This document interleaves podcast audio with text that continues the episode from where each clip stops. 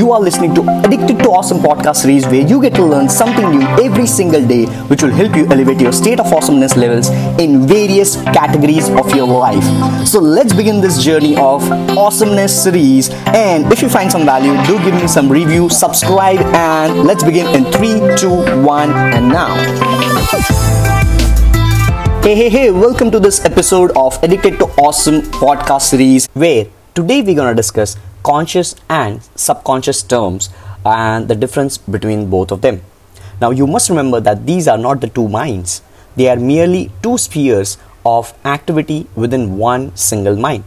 Your conscious mind is the reasoning mind, it is that phase of mind which chooses. It chooses, it has the power to choose something. So, for example, you choose your books, your home, your partner in life, and things like that. You make all your decisions with your conscious mind.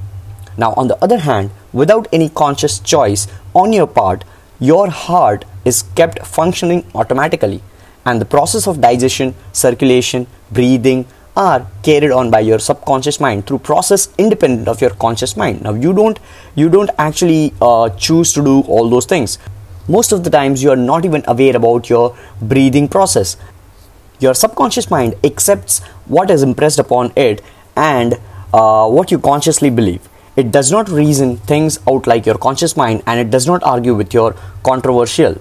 So, conscious mind is something which has the power to choose. However, subconscious mind, it just it, doesn't know what is real and what is virtual. So, your subconscious mind is like the soil which accepts any kind of seed, good or bad.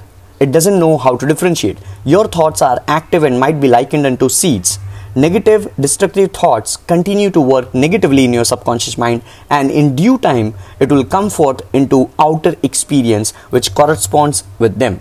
And same goes with the positive ones.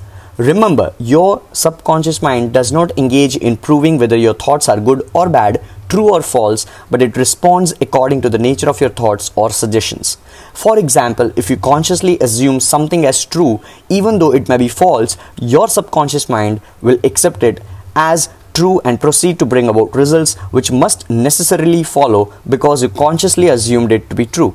So now it's up to you whether you want to subconsciously think and make your mind see positive or negative. So that's it for this podcast. I look forward to see you in the next episode. Till then, take care, boys, and as always, guys, stay awesome and be addicted to awesome podcast series.